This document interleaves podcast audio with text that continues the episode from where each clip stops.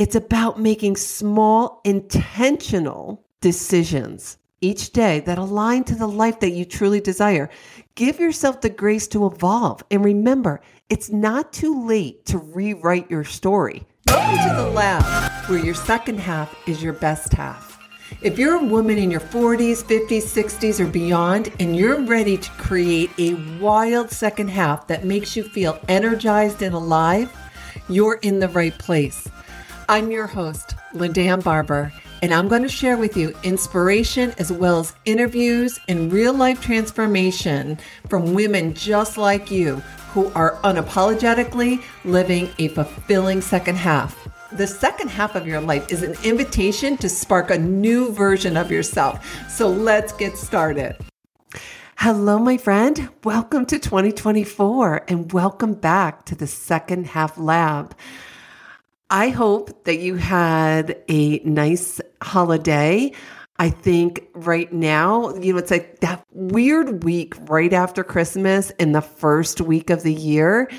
I was thinking today, before my walk, I was thinking, like, what are women feeling right now? And I was thinking about what I'm feeling. I was, you know, I was basing it on some conversations that I have with clients and some of my friends. And I just made a list of things. The reason I was asking myself this question is because I wanted to know what it is you're feeling so that we can talk about that today. And I came up with a long list of things. Some of it is, you know, curious as to what this year will be like, feeling tired from the holidays, insecure thinking that you should be doing something like something different. Everybody is choosing their one word and got their goal setting and and vision boards going. And i'm part of that. I'm definitely part of that. But do i have it all complete? No i don't. You know actually i'm having a vision board party next sunday with some friends. So i'm super excited about that. But when i'm thinking about what other feelings women are experiencing, it could be excited to get into 2024, excited to let go of last year, uncertain as to what is your next step to take this year, doubtful that this year will be any different, scared to voice what you want, stuck, not knowing what you want. These are all kinds of emotions. And some of them might be ones that you say, I wish I had more of that and less of this because you can certainly be excited about 2024 and still feel scared to voice what you want. You can have both. So, whatever you're feeling, it's most likely, though, what you were feeling in January of 2023. Here's why it comes down to deciding differently. Let this year be the year that you decide differently so that you can experience differently. Hang in there with me. January of 2023 versus January 2024, you may be experiencing some of these same emotions, not knowing that it's because of where you're deciding from. Sometimes you're deciding consciously, sometimes you're deciding, and most often deciding subconsciously. And that's where New Year's resolutions break down, goals break down. Well, that's not going to happen this year because I want to bring to you this idea that when you decide differently, you get to experience differently, but it takes intentionality. And I know, I know it's scary.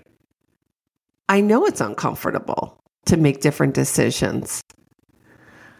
I know because I experience it too.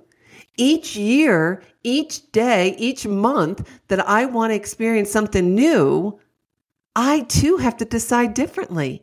And that's freaking uncomfortable at times. More uncomfortable at times than other, of course. Well, now you might be saying, well, Linda, I don't know what that decision is.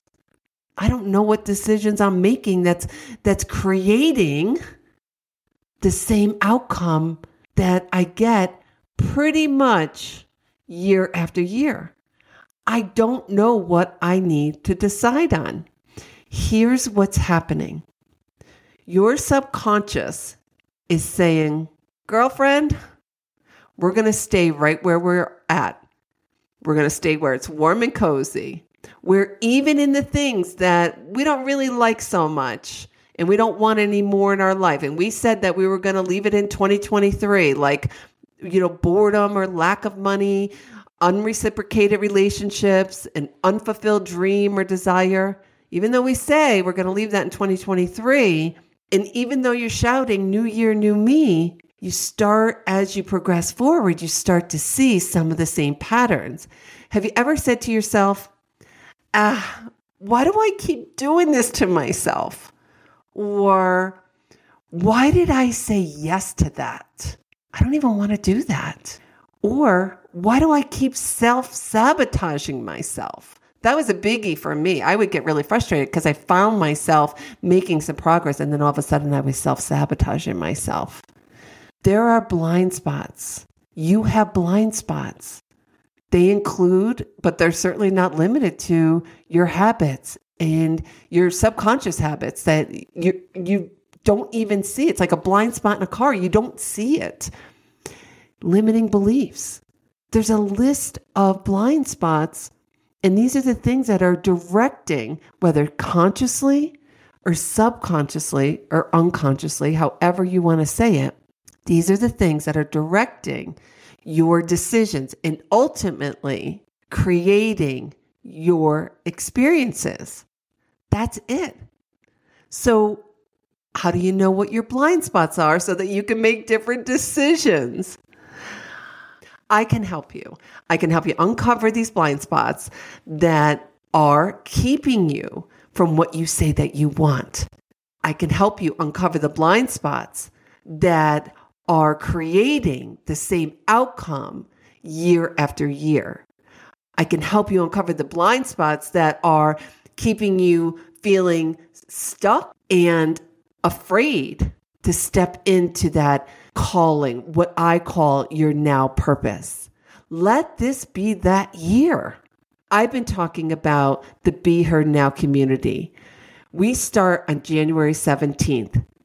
The easiest way to reach me is DM me the word her or email me at linda at lindaannbarber.com.